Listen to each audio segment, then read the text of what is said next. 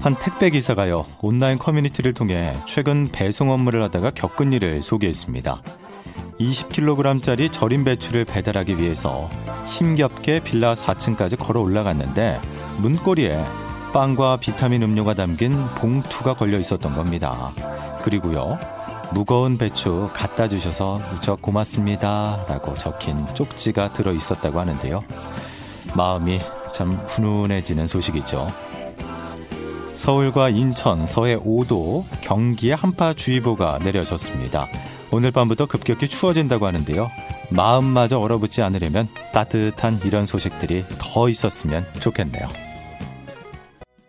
11월 24일 주일 CBS 표준 FM 주말엔 이봉규와 여러분 문을 열었습니다. 첫 곡으로 김목경 부르지마 보내드렸는데요.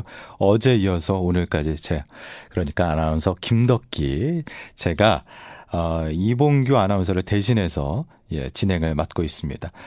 이 아나운서가 휴가를 떠났습니다. 그래서 오늘까지만 제가 여러분과 함께 하는데 많은 분들이 이봉규 아나운서 어디 갔는지 찾고 계시는데 오늘까지만 조금만 예, 참고 기다려 주시면 되겠습니다.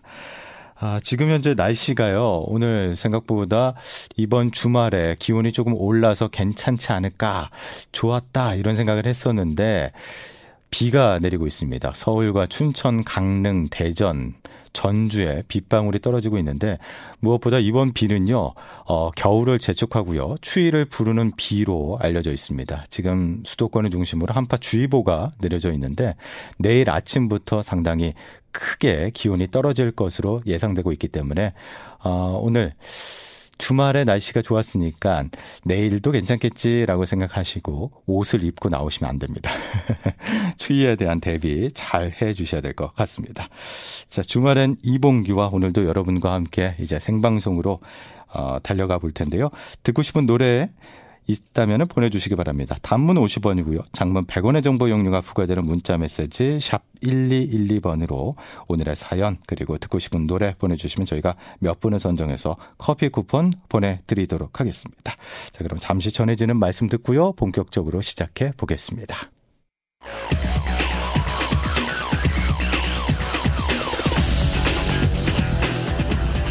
보도국에서 10분 전에 받아온 뉴스 전해드리는 10분 전 뉴스 시간입니다. 한미 방위비 분담금 특별협정 협상 등 한미 현안 논의를 위해서 미국을 방문했던 여야 대표가 오늘 오후 귀국했습니다. 이인영 더불어민주당 원내대표는 미국 측의 지나치고 과도한 일방적 인상 요구가 자칫 한미 간의 갈등적 요소가 될 수 있으므로 공정하고 합리적인 협상의 결과를 도출해야 한다는 국민들의 의지를 분명하게 전달했다라고 밝혔습니다. 또 오신한 바른미래당 원내대표는 다만 협상 파트너인 국무부가 한미 동맹과 관련해서 어렵고 힘든 방위비 분담금 협상에 될 것이라는 표현을 했다고 전했습니다. 자유한국당 황교안 대표가 오늘 단식 닷새째를 맞으며 건강이 급격히 악화하는 모습을 보이고 있습니다. 한국당에 따르면 그간 청와대 앞 노상에서 가부좌 자세로 버티던 황 대표는 어제 오후부터 건강 상태가 안 좋아지면서 오늘 오후까지 텐트 내부에 누운 채 거동을 최소화했습니다. 황 대표는 자신의 SNS를 통해서 시간이 지날수록 국민 속으로 더 가까이 다가가는 느낌이라며 그래서 고통마저도 소중하다는 글을 올려 단식 투쟁을 이어가겠다는 의지를 드러냈습니다. 한국이 한일 군사정보 보호협정 지소미아 종료를 정지한 것에 대해서 아베 신조 일본 총리가 측근들에게 일본은 아무것도 양보하지 않았다라고 말했다는 일본 언론의 보도가 나왔습니다. 아사히 신문은 오늘 한일 지소미아 종료 정지 직후 아베 총리가 주위 사람들에게 일본은 아무것도 양보하지 않았다며 미국이 강해서 한국이 포기했다라고 이야기했다라고 말을 했다고 전했습니다. 홍콩 민주화 요구 시위의 향배가 큰 영향을 줄 것으로 예상되는 홍콩 구의원 선거가 높은 투표율 속에 순조롭게 진행되고 있습니다. 투표는 오늘 밤 10시 30분까지 진행되며 선거 구별 당선자는 내일 오전, 오전부터 나올 것으로 예상됩니다. 이번 선거는 지난 6월 이후 홍콩에서 대규모 시위가 반년째 이어지고 있는 가운데 홍콩인들의 민심을 정확히 드러내는 바로미터가 될 것이라는 점에서 크게 주목받고 있습니다. 전국 철도노조 파업 닷새째인 오늘 KTX 새마을호 등 열차 운행이 절반 이상 줄면서 시민 불편이 계속되고 있습니다. 철도노조는 한국철도와 어제 오후 7시부터 새벽까지 실무 교섭을 진행해 왔지만 이견을 좁히지 못했고 오늘 밤샘 집중 교섭을 진행할 계획입니다. 디즈니의 애니메이션 겨울왕국 2가 개봉 4일째 400만 명을 돌파하면서 애니메이션 흥행 역사를 새로 썼습니다. 영화진흥위원회 영화관 입장권 통합 전산망에 따르면 겨울왕국 2는 개봉 4일째인 오늘 오후 1시 기준으로 누적 관객 수 403만 2,245명을 기록해서 400만 명을 돌파했습니다. 자, 여기까지 경향신문 제휴 10분 전 뉴스였습니다.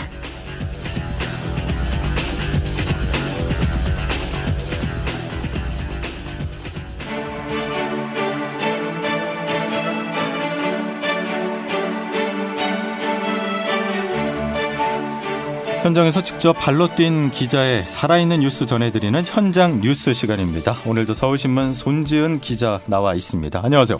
네, 안녕하세요. 자, 송 기자님이 지금 현장에서 빠르게 달려오신 걸로 알고 있는데 네. 어디서 다녀오신 겁니까? 저는 황교안 한국당 대표가 단식 5일째를 맞아 맞은 청와대 분수대 앞에 있다가 왔습니다. 예, 오늘도 계속해서 황 대표가 지금 단식을 진행하고 있는 거잖아요. 네, 그렇습니다. 오늘 이제 한국당은 청와대 분수대 앞에서 긴급 의원총회도 열었고요. 현재 황 대표는 건강 상태가 매우 좋지 않습니다.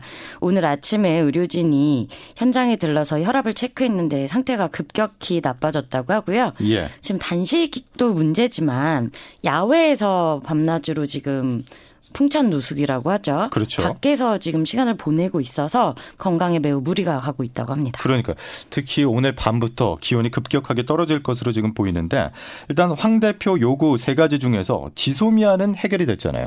네, 그래서 오늘도 가봤더니 황 대표 천막 앞에 세워져 있던 피켓이 있습니다. 이제 내가 왜 단식을 하느냐를 써놓은 건데 지소미아 연장 촉구, 공수처법, 연동형 비례대표 철회 이 세 가지를 요구합니다라고 써 있는데 예. 지 소미아 부분은 이제 X를 쳤더라고요. 하나는 해결이 됐다.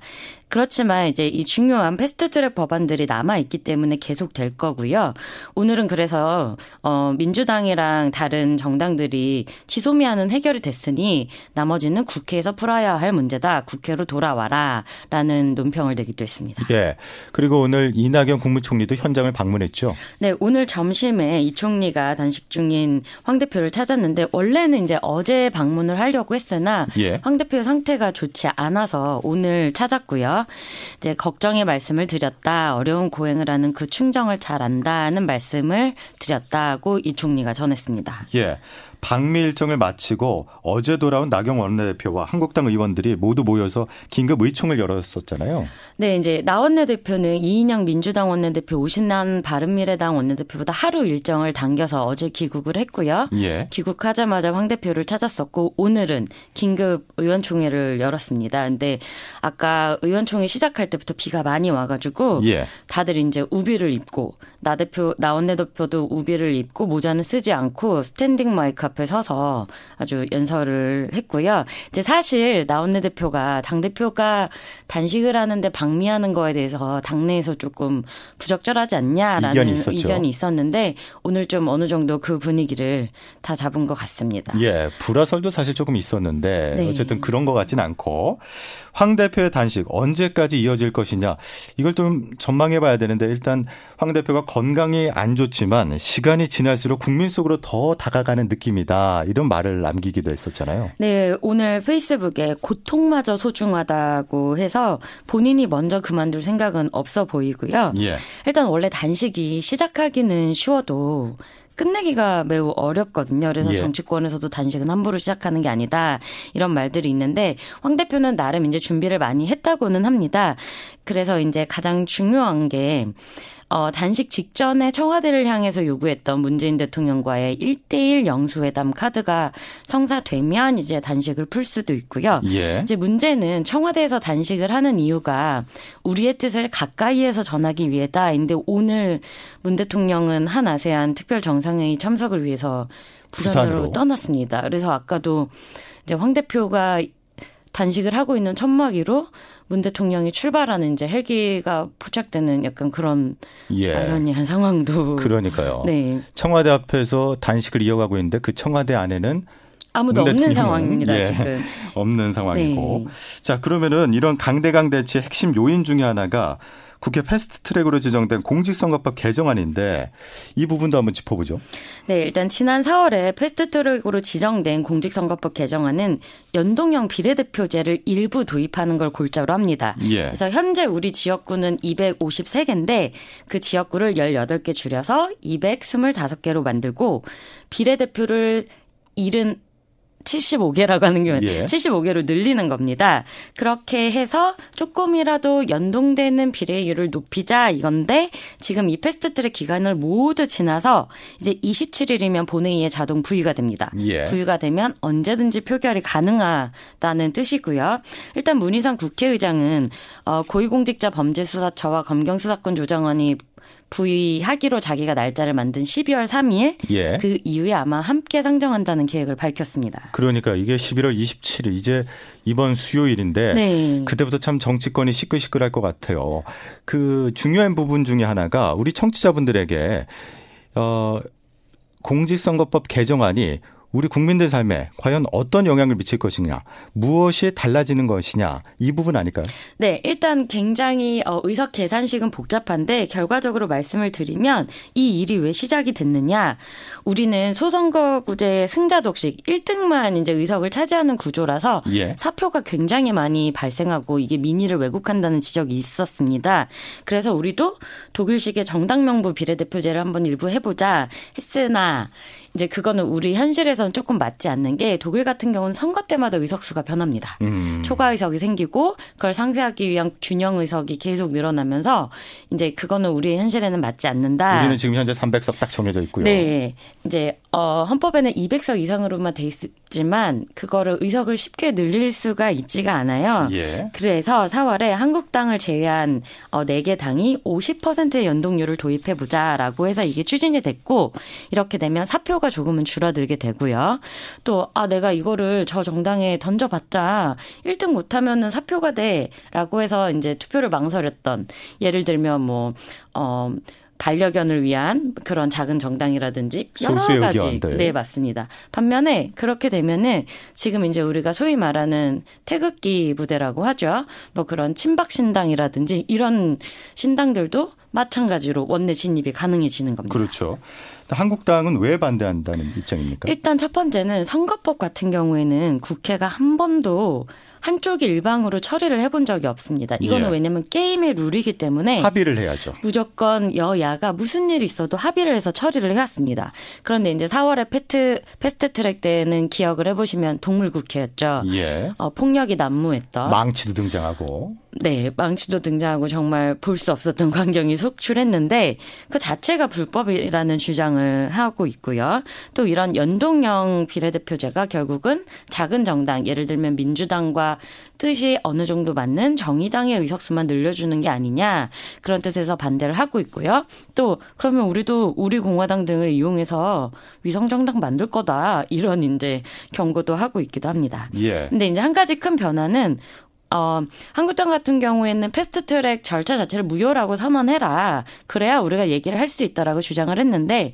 오늘 나경원 원내대표가 어, 청와대 의총에서 끝까지 패스트트랙 저지를 위한 투쟁을 할 것이라고 하면서도 그러나 이 저지를 위해 우리는 또 한편으로는 협상의 끈을 놓지 않겠다고 아, 했습니다. 대화의 문을 열어두겠다. 네. 그래서 아마 미국에서 이인영 원내대표, 오신환 원내대표랑 조금 얘기가 된 게 아닌가 저희가 기대를 해보고 있습니다. 예.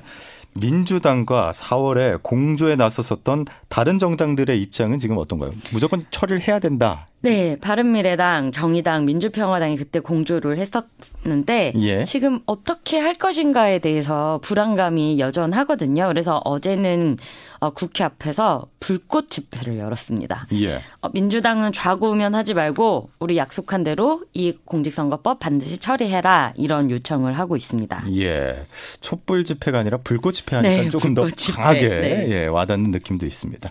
향후 시나리오는 그럼 어떻게 되는 거예요? 일단 지금 가장 큰 문제가 원안의 경우에도 지역구를 18개나 줄인다는 게 쉬운 일이 아닙니다. 그렇죠. 18개를 줄이려면은 인접한 지역을 획정, 이제 이걸 우리가 선거구 획정이라고 하는데 그러면 서너 배를 다 건드려야 되고 그러면 지역구 의원들의 반발이 당연히 있을 수밖에 없고 본회의에서 이걸 가결시킬 수 있을지도 모르는 겁니다. 그래서 지역구 240에 비례 60, 뭐 지역구 260에 비례 40석 요런 여러 가지 의석수 조합 얘기도 나오고 있고요. 또 예. 아예 이러지 말고 논의를 끝낸 다음에 다음 총선이 아니라 그 다음 총선부터 적용을 하자 이런 여러 음. 가지 아이디어들이 나오고 있습니다. 예, 선거제 개혁과 관련해서 여러 가지 이야기가 나오고 있지만 홍콩으로 가본다면은 진짜 선거가 지금 이뤄지고 있는 거잖아요. 네, 다행히 지금 어 역대 최고 투표율을 기록하고 있다고 하는데요. 예. 오늘 이제 홍콩 구의회 구의원 뽑는 이 선거가 왜 중요하냐면 이번 선거에서 다수파를 차지하게 되면 홍콩 행정장관을 뽑는 선거인당을 구성할 수 있게 되는 겁니다. 예. 그래서 이번 선거, 선거 결과에 따라서 홍콩 시위도 큰 영향을 받게 되는 겁니다. 예. 홍콩 민주화 시위의 주역 중에 한 명인 조슈아 웡. 이 우산혁명을 주도했던 예, 청년인데 홍콩 시민들에게 구의원 선거 투표 좀 많이 해 주십시오라고 요청을 했었어요. 네, 오늘 아침에 이제 먼저 투표를 하고 나서 경찰의 야만적 탄압을 중단시키고 자유 선거를 원한다면 지금은 투표할 때라고 강조했습니다. 이제 예. 원 같은 경우도 사실 이 선거에 나오고 싶어 했지만 홍콩 선거관리위원회가 홍콩 헌법인 기본법에 대한 지지와 홍콩 정부에 대한 충성 의사가 없는 것이 명확하다며 입후부 자격을 박탈했습니다. 예. 네, 일단 지금 선거가 진행 중이고 아마 결과는 우리 시간으로 내일 새벽 쯤이면 윤곽이 드러날 것 같습니다. 그러니까 이게 6개월째 반중 시위가 이어지고 있는데 그 구의원 중에서 친중 세력들이 많이 나올지 아니면 민주화 세력이 더 많이 나올지 이 부분을 우리가 지켜봐야 되는 거잖아요. 네, 그래서 전 세계가 지금 오늘 밤과 새벽에 결과를 기다리고 있는 중입니다. 예, 홍콩 사태가 정말 분수령을 맞고 있다 이렇게 봐도 되겠군요. 오늘 철도 파업 닷새째를 맡고 있는데 여전히 이견이 좁혀지지 않고 있어서 좀 걱정입니다. 네, 한국철도공사 코레일과 철도노조가 밤샘 협상했는데 이제 접점은 못 찾은 상태고요. 그래서 지금 다시 대화를 시작을 했습니다. 예. 일단 사, 어, 청취자분들이 파업 왜 하는 거죠? 라고 이제 궁금해 하실 수 있는데. 그렇죠. 어, 앞서 철도 노조는 4조 2교대 전환을 위한 안전 인력 4,600명 증원, 임금 4% 인상, 또 생명 안전 업무의 정규 직화 등을 요구를 했는데, 어, 이를 사측이 받아들이지 않아서 20일부터 총파업에 들어가 있습니다. 예. 이게 4조 2교대가 현실화되려면은 지금 현재 4,500명 이상이 네, 새로 맞습니다. 충원이 돼야 되는데 네. 그러면 또 돈 비용과 관련돼서 정부 입장에서 특히 국토교통부 입장에서 그걸 수용하기가 쉽지 않을 것 같아요. 네, 근데 이제 우리가 위험의 외주화 어렵고 생명을 을 크게 다칠 수 있는 일을 자꾸만 외주화하는 일에 대해서는 어느 정도 이제 사회적 좀 개선해 보자라는 담론이 형성돼 있기 때문에 예. 조금 노사 어, 대화를 지켜보면 좋을 것 같습니다. 예. 그리고 이제 오늘 같은 경우에 전국 주요 대학의 수시 면접들이 겹쳐서 조금 혼란이 있었는데 그렇죠. 혹시 다음 주까지 이제 사태가 해결이 안 되면 예. 수험생분들 조금 미리 미리 체크하시면 좋을 것 같습니다. 다른 교통편을 이용하시든가 아니면 네. 미리 조금 도착을 해 주셔야 될 것 같아요. 현재 열차 그 열차 운행 상황은 어떨까요? 어, 평시 대비 70%의 70%대에 그치고 있고요. 예. 다행히 이제 서울 지하철 1, 3, 4호선 등 수도권 전철의 운행률은 82%뭐 괜찮은 수준이라고 하는데 KTX는 69%, 새마을호 58%, 무궁화호는 62%등 평시 대비 절반 정도 수준입니다. 그러니까 예. 좀 이동하실 분들은 미리미리 상황을 체크하시는 게 좋을 것 같습니다. 맞습니다. 이런 철도 노조 파업이 장기화된다면 현재는 뭐 평상시 대비 70%대를 유지하고 있지만 이게 더 떨어질 수도 있는 거잖아요. 네, 맞습니다. 자, 여기까지 듣겠습니다. 서울신문 손지은 기자와 함께했습니다. 오늘 소식 잘 들었습니다. 고맙습니다. 네, 감사합니다.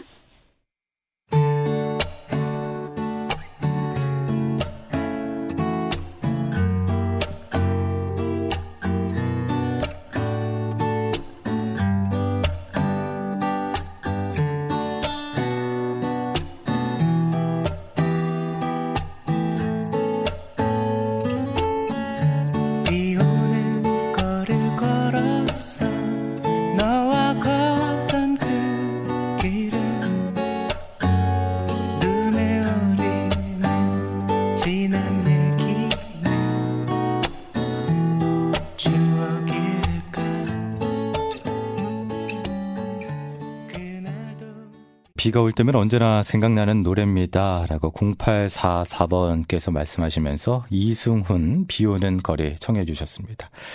지금 현재 시각이 6시 30분 55초를 막 지나고 있는데요. 이 시각 서울과 춘천, 강릉, 대전, 광주, 전주, 그리고 청주에 빗방울이 떨어지고 있습니다. 아, 이 비가 이제 어, 겨울을 재촉하기 때문에 내일 기온이 많이 떨어질 것으로 예상이 되고요. 특히 바람이 불면서 동해안에는요 곳곳에 비 또는 눈이 내릴 예정인데 강원 산간에는요 내일 최고 30cm의 큰 눈이 내릴 것으로 예상이 되고 있습니다. 그렇기 때문에 강원 쪽에 계신 분들은 대비 단단히 해 주셔야 될 것 같고 그 밖의 지역은 가끔 구름이 많겠고요. 일부 내륙 곳곳에는 약하게 비가 이어질 것으로 예상이 됩니다. 약한 비가 내리고 또 기온이 많이 떨어지면 빙판길 우려도 있기 때문에 출근하실 때 어, 여기저기 문제가 없을지 잘 체크를 해 주셔야 될 것 같습니다. 자, 여러분께서는 지금 주말엔 이봉규와 함께 듣고 계십니다.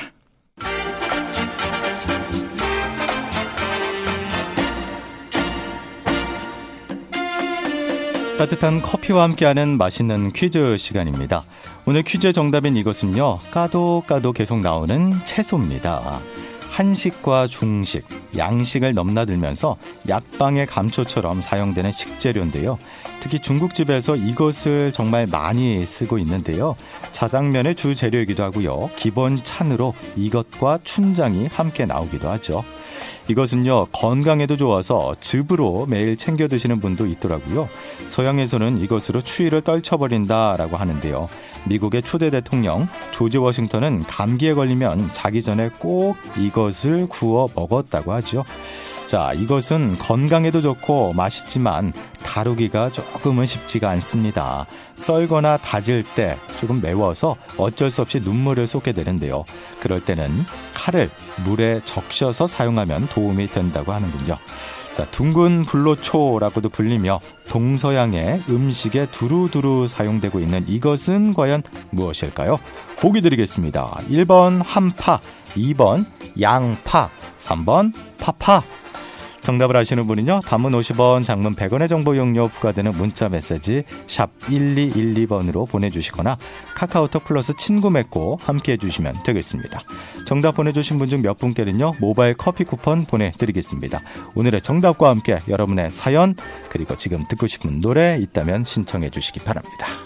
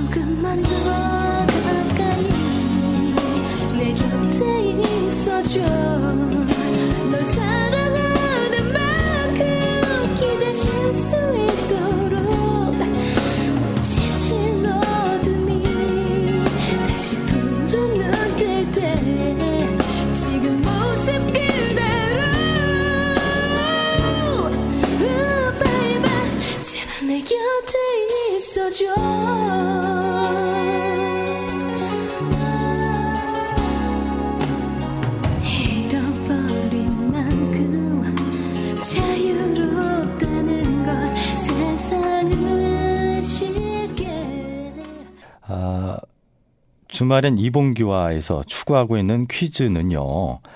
정답률 제로입니다. 그렇기 때문에 어떻게 해서든 많은 힌트를 드리고 또 안 되면 이렇게 노래로서 예, 여러분께 정답을 가까이 예, 갈 수 있게끔 근접할 수 있게끔 저희가 도와드리고 있습니다. 2229번께서는요. 제가 중국집에서 일을 하는데요. 이거 썰 때 눈물이 많이 나옵니다. 칼에 물을 묻히라고 하시니까 한번 시도해 보겠습니다. 라고 적어 주셨고 8656번님 한파 나올 때 차 안에서 빵 터졌습니다. 라고 말씀하시면서 정답 참여해 주셨는데, 그러니까, 이게 아마 이봉규 아나운서보다 제가 유일하게 난 게, 나은 점이 조금 더 유머가 있죠. 그렇게 믿고 있습니다. 예. 8656번님, 그리고 2229번님께는 저희가 일단 커피 쿠폰 보내드리겠고요. 조금만 더 정답 어, 받은 다음에 잠시 후 2부에 정식으로 여러분께 정답 전해드리도록 하겠습니다. 자, 여러분께서는 지금 어, 주말엔 이봉규와 함께하고 계십니다. Sometimes I wonder why spend the lonely night dreaming of a song. 온갖 실수와 자책, 범민으로 지난주 잠을 못 이루게 했던 뉴스. 그리고 다음 주 할 일을 떠올리면서 잠을 못 이루게 할 뉴스를 소개하는 잠 못 이루는 밤. 오늘도 김미나 저술가와 함께 하겠습니다. 안녕하세요. 안녕하세요. 예. 저랑 하실 때는 어, 김민아 기자였는데 이젠 저술가로 저희가 네. 소개를 드리고 있네요. 직업이 없어졌다는 거죠. 네. 그래서 직업도 없고 그래서 다음 주 할 일을 떠올리면서 뭐 예. 잠을 못 이루게 할 뉴스를 소개해야 되는데 예. 다음 주에 할 일도 없고 네, 저는 그저 뭐 집에 있습니다. 앞서도 현장을 발로 뛰는 기자분이 나오셔서 뉴스를 소개했는데 예. 저의 현장은 저의 집입니다. 아, 집에서 또 어떤 잠을 못 이루실지 걱정인데 워낙 요즘 사건 사고들이 많이 일어나고 있잖아요. 어, 그렇죠. 네, 사건 사고도 많이 일어나고 그리고 또 예, 여러 가지 하여튼 감당할 수 없는 일들이 너무 많이 일어나서. 예. 네. 그래서 어떤 일 때문에 최근에 잠을 못 이루셨다는 겁니까? 잠을 못 이룬 그 휴가를 간 이봉규 아나운서는 과연 행복할까 이런 생각도 했지만 예.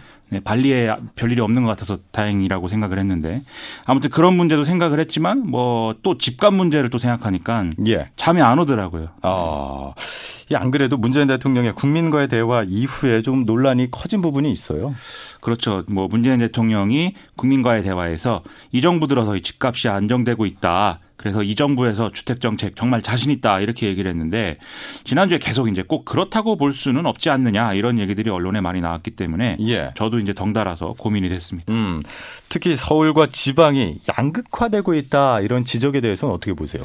어, 지금 뭐 그, 그러한 이제 그 지적의 내용을 보면 전국의 이제 집값 변동 추이가 전체적으로 안정세인 것은 맞다. 그런데 이게 일종의 착시 현상이라는 거거든요. 예. 서울과 지방으로 나눠서 볼 때는 이제 서울의 집값은 계속 오르고 있는 상황인 것이고 지방은 뭐 계속 집값이 떨어지거나 혹은 이제 미분양 사태 이런 걸 걱정하고 있는 신세이기 때문에 굉장히 양극화되어 있다. 이런 지적인 겁니다. 예. 일례로 지난 24일 한국감정원이 공개한 조사 결과에 따르면 지난주에 서울 아파트 값은 0.1%가 계속 오르는 걸로 이제 나왔는데 예. 이게 이제 지난해 9.13 부동산 대책 발표 직후 주간 단위로 쪼개서 볼 때는 가장 큰 폭으로 상승했다는 거니까 여전히 서울은 뭐 계속 이제 어, 집값이 오르고 있다 이렇게 볼 수가 있는 거죠. 예. 지금 검색을 해보시면 지방은 여전히 또 미분양이기 때문에 예, 뉴스가 계속 나오고 있는 상황입니다. 그럼 서울만 똑 떼놓고 본다면은 이 정부 정책의 효과가 서울에서만큼은 나타나고 있지 않다 이렇게 봐도 되겠군요. 그렇죠. 이것도 이제 그 예를 들어서 정부는 지난 6일에 분양가 상한제 적용 지역을 이제 핀셋 지정을 했다 이렇게 밝히면서 이 분양가 상한제가 이제 그 어, 적용이 되는 몇 개 동들을 이렇게 쭉 발표를 했거든요. 예. 그럼 이제 그 지역에 이제 가격 안정 효과가 나타나야 되지 않습니까? 그런데 이제 그렇지 않은 상황들이 이어지고 있다는 겁니다. 특히 이제 상한제 적용 지역이 집중되어 있는 강남 4구의 아파트 가격을 보면은 예. 지난주에 0.14% 10%가 뛰었기 때문에 앞서 말씀드린 대로 이것도 9.13 부동산 대책 발표 이후에 가장 큰 폭으로 상승했다. 이렇게 볼 수 있는 대목인 거고요. 예. 물론 이제 이건 거래량을 같이 봐야 되기 때문에 뭐이 단칼에 뭐 잘라서 이제 얘기할 수 없는 문제긴 하지만 어쨌든 수치로 보면 그렇다는 겁니다. 어. 그리고 이제 종부세 적용 대상이 늘어난다는 것에 대해서 요즘에 또 세금 폭탄 이런 걱정을 한다. 아, 입주민들이 그런 이제 기사들이 많이 나오고 있거든요. 예. 그런데 이것도 잘 보면은 이 종부세가 실제 폭탄이 될 만큼 뭐 많은 그런 아파트가 있는 건 뭐 일부 사례에 불과한 것이고 그나마도 이런 기사 내용을 보면은 종부세가 많이 늘긴 했지만 집값이 같이 올랐기 때문에 지금 버틸만하다 이런 얘기들을 많이 한다는 게 또 언론 보도의 내용이어서 예. 정부 정책의 효과는 별로 나타나지 않고 있다 이렇게 보는 게 냉정한 시각인 것 같습니다. 예. 그런데 가만히 생각을 해본다면은 강남 사구 아파트를 예로 들어주셨는데. 이런 지적들이 많은 사람들에겐 좀 남의 일이잖아요. 강남 사구에 사는 사람들이 전국에서 봤을 때 그렇게 많지는 않으니까. 그렇죠. 뭐 강남 사고뿐만이 아니라 집값이 많이 오른 그리고 특히 아파트 가격이 많이 오른 지역에 사는 사람들 얘기인 거지. 저한테는 이제 해당 사항이 전혀 없죠. 뭐 김덕기 아나운서 어떤지 모르겠습니다. 자, 그동안 못 뵌 사이에 뭐 결혼도 하시고 예. 네, 좋은 시계도 차시고 이제 많은 경제적인 부를 쌓으신 게 아닌가 이런 생각도 드는데 예. 뭐 하지만 뭐 저 같은 사람에게는 별로 이제 어, 내일이 아니고 특히 이제 엄밀히 말하면 이 서울의 아파트를 갖고 있거나 그리고 가질 만한 재정 여력이 있는 사람들 이 사람들의 이제 걱정거리인 거거든요. 예. 또 앞서 서울과 지방의 양극화 이런 거를 얘기를 했지만 집을 가진 사람과 못 가진 사람의 양극화도 이제 심해지고 있다. 이게 사실은 핵심적인 문제입니다. 통계청이 지난 19일에 발표한 내용을 보면은 지난해 11월 기준으로 자기 집을 가진 사람이 전국적으로 한 1,401만 1천 명 정도 된다고 그러거든요. 예, 예. 이게 이제 1년 전보다 2.54%가 증가한 건데 뭐 뒤집어 모름 뒤집어서 얘기하면은 뭐한 3천만 명은 지금 뭐 뭐 물론 인구를 또 우리가 어린 뭐 학생들의 인구도 다시 해야 되겠지만 어쨌든 상당수의 어떤 국민들은 집이 없는 거죠 지금. 그렇죠. 그리고 이 중에 2주택 이상 다주택자는 3.4%가 증가할 동안에 1주택자는 이제 2.3%만 증가했기 때문에 이 수치만 봐도 다주택자가 더 빨리 증가하고 있다 이런 게 이제 보이는 거거든요. 다주택자가 그렇죠. 그 다음에 이 집 가격을 봐도 그렇고 그 다음에 한 사람이 보유하고 있는 주택 개수나 그리고 주택 한 개당 면적 이런 걸 다 봐도 집을 많이 갖고 있는 사람들이 더 많이 가지고 있는 더 넓은 집을 가지게 되는 이런 상황들이 이어지고 있는 게 이 통계에 드러나기 때문에 예. 양극화는 심해지고 있다 이런 결론을 낼 수가 있다는 겁니다. 예, 양극화. 왜 이런 현상이 일어나고 있을까요? 일차적인 원인은 이제 아파트가 투기 혹은 투자의 대상이 이제 되고 있다. 이게 이제 문제일 텐데요. 그래서 투기를 막고 실수요자의 내 집 마련에 좀 고통이 없도록 하는 게 지금 주택 정책의 핵심 목표가 될 수밖에 없는 상황입니다. 예. 그런데 여기서 그치는 게 아니라 좀 더 근본적인 다른 원인들도 우리 사회가 좀 돌아볼 필요가 있지 않느냐 이런 생각을 하느라 잠을 이제 못 잤습니다. 어, 그 부분 뭘까요? 이게 투기꾼이 아닌 이른바 실소유자라고 하더라도 아파트에 투자를 안 할 수가 없게 만드는 구조가 있다. 이런 생각이 좀 들었거든요. 예. 예를 들어서 우리 주변에 그냥 평범한 사람들 있지 않습니까? 그렇죠. 근데 그런 분들도 결국 집을 사게 되는 이유가 다 있다는 거죠. 가장 큰 이유가 제가 이제 얘기를 쭉 들어봤을 때는 주거 안정의 문제입니다. 예. 그래서 전월세로 굳이 살고 있을 때는 언제 주거 환경이 변할지 모른다. 이런 불안감을 가질 수밖에 없는 것이고 집주인이 마음 변하면 언제든지 나가라 이럴 수가 있는 거죠. 그렇죠. 그리고 또 이제 그 지속적으로 감당해야 될 주거비도 이제 커질 수가 있기 때문에 뭐 전세금을 좀 올려달라고 한다든지 또 월세가 변한다든지 이런 일도 있지 않습니까? 예. 그리고 이걸 계속 또 지출을 해야 되는 것이기 때문에 그러다 보니까 차라리 전세 살 돈에 더 보태서 아파트를 사자 이런 사람들이 생겨날 수밖에 없는 그런 구조가 있다는 거죠. 예. 일단 살게 된 거 뭐 앞으로 가격이 오를 집을 사고 싶은 심리가 분명히 있으니까 말이죠. 그렇죠. 또 이제 사야 된다고 할 때는 떨어진 집보다 가격이 오를 집을 사야 되는 거고요. 그리고 이런 것을 또 현명하게 못 해서 결국 집값 떨어지는 걸 잘못 샀다 이런 생각을 하게 되면 나만 손해 보는 것 같고 주변 사람들에 비해서 뒤처지는 것 같고 뭐 이런 심리가 또 있지 않습니까? 예. 그러다 보니까 다들 이제 집값이 오를 확률이 높은 지역의 아파트 위주로 투자 계획을 세우게 되는 것인데요. 또 여기서 중요한 게 일터와의 거리인 것 같습니다. 예. 그렇지 않아도 지금 다들 늦게까지 일하고 노동 시간이 아주 어, 상당히 많은 이런 사회를 살고 있는데 출퇴근 시간에 시간을 많이 쓰는 것도 어려운 것이고 그리고 또 교통비 부담이라든지 이런 게 같이 작용하는 거 아니겠습니까? 예. 그리고 이제 주택 구매력이 있는 사람들이 다니는 직장이라는 것은 주로 강남, 여의도, 광화문 일대 뭐 이렇게 좀 서울의 특정 지역일 가능성이 또 큰 거죠. 그렇기 때문에 이 지역으로의 어떤 접근성이 용이한 아파트 이런 데 투자가 몰리고 있기 때문에 또 집값 문제가 불거지는 이런 차원이 있다는 겁니다. 예. 야. 이 저술가 김민아 씨가 여러 가지 심리를 딱딱 짚어주셨는데 심리학과를 다니다 말았습니다. 그러니까 제가 집을 갖고 싶은 이유 중에 몇 가지를 딱딱 짚어주셨는데 그렇죠. 그리고 많은 사람들이 집값에서 가장 고민하고 연결시키는 부분 중에 하나가 교육이 있잖아요. 그렇죠. 아이를 키우는 집이라면은 당연히 아이의 미래를 위해서 교육 문제에 관심을 가질 수밖에 없고 예. 특히 여기가 목동 아니겠습니까? 이 목동이 굉장한 곳입니다. 그 중에서 특히 이제 입시를 유리하게 하기 위해서 대치동, 목동, 그다음에 중계동 이런 데가 정말 어, 핵심 중에 핵심인 거거든요. 학원가가 밀집해 있는. 그렇죠. 여기는 심지어 다른 지역에서 유학까지 옵니다. 학원을 다니기 위해서. 예. 그렇기 때문에 앞서 투기꾼이라는 이런 다주택자들도 다 이런 수요를 예상하고 투자를 하기 때문에 이게 일종의 악순환을 만들고 있다. 이런 점을 같이 봐야 된다는 거죠. 예. 그러니까 이야기를 종합해 본다면은 뭐 민간 택지 분양가 상한제도 좋지만 이런 사회 를 조건을 고쳐야 집값 문제를 해결할 수 있다, 잡을 수 있다 이런 지적이신 거죠? 그렇죠. 그 집을 굳이 소유하지 않아도 안정적인 좀 주거 여건을 유지할 수 있어야 될 것이고 노동 시간을 줄여도 이제 안정적으로 살 수 있든지 아니면 대중교통 체계가 좀 잘 돼 있어서 출퇴근이 더 쉽도록 하는 그런 것들도 필요하고요. 예. 또 지방에 살아도 일자리를 쉽게 찾고 안정적으로 일할 수 있는 이런 기반들도 갖춰줘야 되겠죠. 거기다가 입시를 위한 무한 경쟁의 비용을 어릴 때부터 치르지 않아도 되는 사회가 이제 만들어져야 집값 문제 근 근본적으로 해결될 건데요. 제가 이렇게 얘기하면 또 청취자분들은 아 저것도 뭐 구름 위에서 또 편한 이상적인 또 얘기를 한다 이렇게 생각하실 수가 있습니다. 예. 그래서 제가 얘기한 이런 것들이 이루어지지 않으면 뭐 다 모든 대책이 소용이 없다 이런 말씀이 아니라 예. 이런 생각도 한번 해보자 그래야지 우리가 좀 대책을 더 잘 만들 수 있다 이런 취지에서 말씀을 드렸다는 거를 마지막으로 제가 강조를 하겠습니다. 맞습니다. 저는 아무 생각 없어서 잠을 잘 이룰 수가 있었는데 갑자기 김민아 씨랑 이야기하다 보니까 집값 생각하면 서 아유 앞으로 어떻게 해야 되나 또 걱정이 많이 늘는 게 사실입니다. 제가 직업이 없기 때문에 생각도 많이 하고 그래서 잠을 못 자고 있습니다. 예. 또 잠이 안 오는 이유 중에 하나가 지소미아가 있잖아요. 그렇죠. 이 지소미아 문제도 이제 잠을 못 이루고 있습니다. 계속. 네. 예. 정부 잘 됐다는데 일본 분위기 정말 우리랑 전혀 예상과 다른 이야기들이 계속 나오고 있어요. 그렇죠. 일본 언론 보도를 보면 자기들이 뭐 가만히 있었는데 미국이 나서서 한국을 압박해주는 덕, 압박해준 덕분에 결국 한국은 백기투항을 했다. 뭐 이런 식인 거고요. 예. 아사히 신문이 오늘 보도를 한 바를 보면은 아베 신조 총리가 주변 사람들에게 실제 이제 이런 취지로 이제 얘기를 했다. 이런 얘기 나오고 있고요. 또 상케이 신문도 일본 정부 관계자의 발언을 인용해서 거의 퍼펙트 게임이다. 이런 이제 보도를 하기도 했습니다. 예. 여기에 대해서 우리 청와대가 굉장히 지금 화가 나 있는 상태인데요. 앞서 말씀드린 아베 신조 총리의 발언에 대해서는 과연 양심이 있다면 지도자로서 할 수 있는 발언이냐 이렇게 또 얘기를 했고 예. 그다음에 일본 경제산업성이 밝힌 바에 따르면은 지금 우리나라에 대한 이 수출 규제를 하고 있는 거에 대해서 지금 개별 허가를 하고 있는 거에 대해서 뭐 변경할 여지가 없다 이렇게 얘기를 했거든요. 예. 그거에 대해서도 그런 조건이었다면 우리가 합의를 안 했을 거다 이렇게 지금 해명을 하고 있습니다. 하여튼 청와대는 굉장히 화가 나서 오늘 이것에 대해서 이제 굉장히 강하게 일본에 항의를 하고 있지만 예. 일본 의 극우파들은 합의를 해놓고 꼴대로 옮기는 한국의 고질적 문제를 아베 신조 총리가 강경한 태도를 통해 서 고쳤다. 이런 주장을 계속 하고 있는 그런 상황입니다. 예. 청와대 조금 전 발표에 따르면은 일본 쪽에서 의도적으로 왜곡해서 발표하고 있다면서 강한 유감을 표한다. 이런 말이 나왔는데 지금 수출 규제를 정상화하기 위해서 양국 간의 대화가 추진되는 것도 사실이잖아요.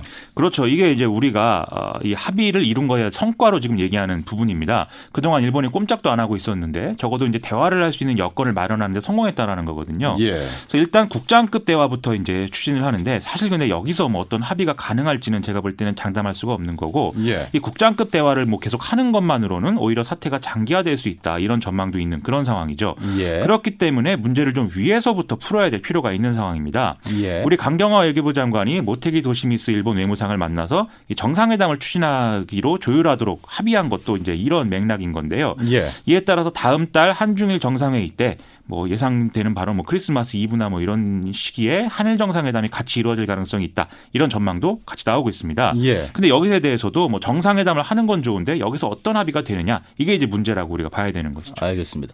지금 그 문희상 국회의장의 안이 한국과 일본 양쪽에서 이제 호응을 얻고 있는데 문희상 의장안은 어떻게 해석을 할 수 있을까요?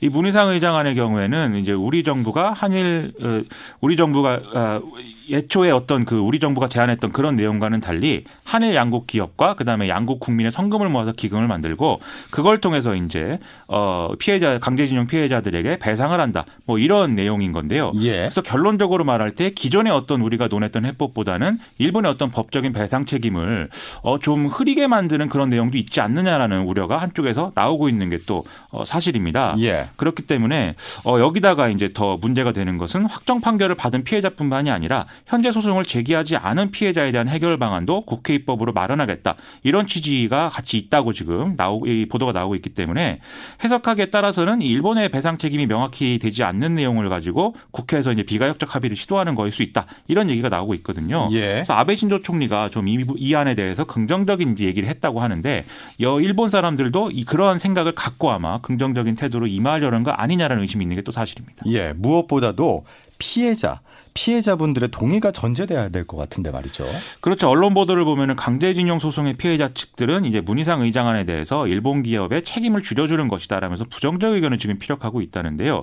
그렇기 때문에 한일 정상회담에서 합의가 돼도 수출 규제 문제가 풀리더라도 논란은 좀 남을 수밖에 없는 상황이 아닌가라는 생각이 듭니다. 예. 최악의 경우에는 2015년에 한일 위안부 합의와 거의 유사한 결론이 될 수도 있다는 겁니다. 예. 자 이제 한 1분 조금 시간이 안 남았는데 끝으로요. 정부가 피해자 설득을 위해서 특 별히 노력을 해야 될 부분이 분명히 있을 것 같은데 어떻게 보십니까? 그렇습니다. 이 정부의 이제 역할이라는 것은 피해자를 이제 안을 가지고 설득하는 것이겠죠. 그런데 그거에 더해서 피해자와 함께 실질적 해결책을 마련해 나가는 것일 수도 있겠는데요. 예. 그런 점에서 좀 우리 정부가 충분한 노력을 기울이고 있느냐 여기에 대해서는 의문이 남는 게 또 사실입니다.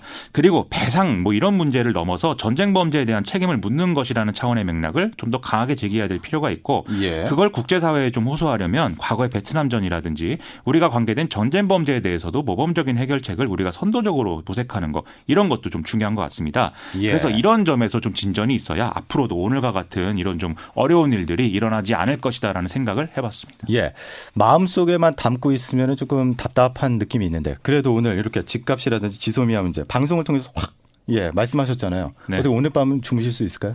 오늘은 또 새로운 고민과 걱정이 생길 것이기 때문에 장담할 수가 없습니다. 알겠습니다. 여기까지 김민아 저슬가와 함께했습니다. 다음 주에 건강한 모습으로 이봉규 아나운서와 뵙기를 제가 바라겠습니다. 고맙습니다. 고맙습니다.